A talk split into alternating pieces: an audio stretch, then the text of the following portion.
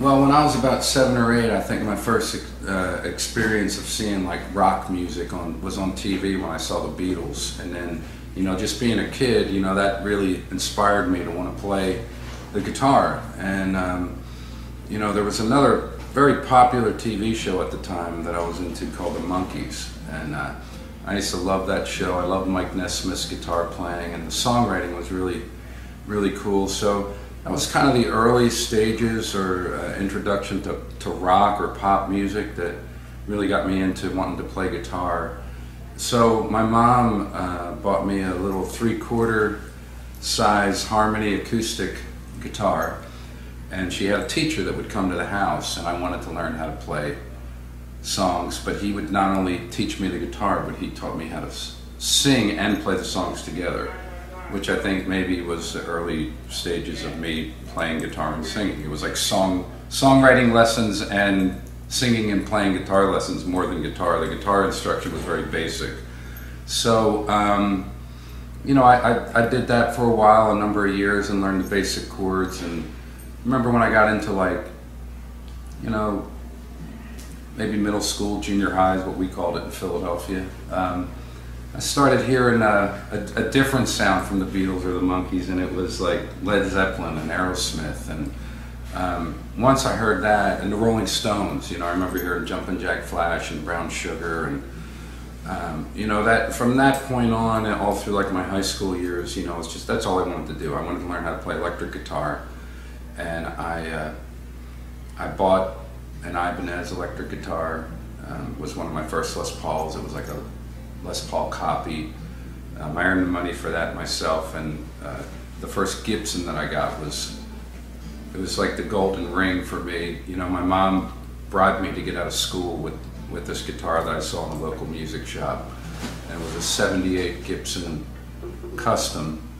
And the deal was, if I got my diploma, because I wanted to go join a touring band at that point, and I had some offers from just like cover bands, you know, local cover bands, and I wanted to kind of just get on with the music thing. So she bribed me to stay in school, and so, you know, from that point, like most guitarists, pretty much self-taught on the electric. And you know, I love Jimmy Page, and I just try to cop his riffs and learn how to do that vibrato and all that. And what I didn't realize what I was learning how to do was play blues, because I didn't know what he was doing was called blues. And once I figured that out, I started to delve back into blues, so that became a big part of my background too. And that was a cool thing to be able to interpret, you know, what your heroes learned from in your own way too, and kind of combine the two. But basically, you know, from high school years on, I was putting cover bands together, and that's where I learned how to play and sing and write songs, and played the Jersey club scene pretty heavily with a lot of different bands. You know, there was this huge scene in South Jersey. It was all cover clubs, but there was a cover club on every corner, because the drinking age was 18. So they were packed nightly, and you know, you would work 5 nights a week, 5 sets a night, and I started doing that when I was in high school. I got on a work-study program where I'd go home at noon and go to bed, and then go out to play clubs with cover bands until get home at 3 or 4 o'clock in the morning, and then drag myself to school the next day. So that was like my early wood shedding and cutting teeth, and eventually got, you know, tired of that scene. I started to wonder why you know, Led Zeppelin and the Stones and Rod Stewart got to make records, and obviously it's because they had their own songs. And that's when I wanted to get out of the club scene and the cover scene and start writing songs, and that's what I did for a number of years, and that eventually led to putting Cinderella together. My first exposure to real blues, I was probably about 17 years old, and there was a drummer in one of the cover bands that I was playing with, who was an older cat. And he gave me B.B. King Live at the Regal, and we sat down and we were listening to the record, and I looked at him and I said, "That guy sounds like Jimmy Page." And he said, "Well, no, actually it's the other way around." And then, you know, that's when the light bulb went off, and I was like, "Oh, okay." So he said, "You know, the blues was an influence of Jimmy Page," and that's where I, you know, realized that. And then I started delving back into, obviously I started listening to B.B. King because I liked his playing, but also Muddy Waters and Johnny Winter and all that, you know, amazing slide work that he did, and Elmore James. another really cool blues with the electric slide. I love the Delta sound. And even going as far back as the, you know, acoustic, very broken down Robert Johnson and Son House stuff, you know, I love. So, and I'm glad that he gave me that record, because I learned a lot from being able to go back and listen to and interpret and learn from what the people who inspired me did, you know, and I think it gives you a greater understanding of music. So when I got into rock after I heard the Stones, you know, at an early age and started playing electric guitar, you know, they became my heroes and, you know, my friends and everyone, you know, that wanted to play an instrument wanted to emulate that. And you know, I grew up on the music of the late 60s and the 70s, which is, you know, you're talking Janis Joplin and Rod Stewart and Bad Company and Free and Joe Walsh and the James Gang, and I could go on and on, the Eagles to Fleetwood Mac to Heart to Led Zeppelin to the Rolling Stones. It was an incredibly creative time for music. And not only did those artists influence you in a musical way, but they influenced you image-wise. You wanted to be like them, so you would start to emulate them.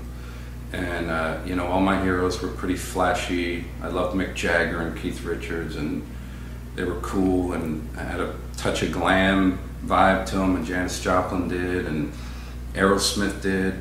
And you know, so you learn in the same way in a fashion sense that you do in your music sense. And I think when Cinderella came around, and we were in part of the decade in the 80s where so much importance was placed on the visual because of MTV, I think the over-the-top look that developed in the 80s was a result of us wanting to take our heroes to a whole nother fucking level. And the 80s was all about excess. And, you know, and I think that that's what it was about, you know, and I think that, you know, probably most of my buddies from those bands, you know, would tell you the same thing. You know, it came from that glam, hard rock, you know, imagery of the 60s and the 70s, and trying to take it somewhere new, because now all of a sudden there was this new visual thing called MTV, where it was as much about the visual as it was about the music. So, you know, I think that the whole decade got caught up in that, and not just in the rock scene, but I mean, you look at the pop scene, from Cyndi Lauper to Boy George to Madonna to, you know, everything in the 80s was fucking over the top. And it was cool. It was a great decade. There was this really cool photographer that we met called, what's his name again? Mark Weiss. That's right. One of my very best buddies. And he shot the cover for Night Songs for us. And it was shot in the historic district of Philadelphia, which is where we were from. And I believe that structure we were standing in was called Headhouse Square, is that right? I may have that wrong, it's been a long time. My memory is starting to go too.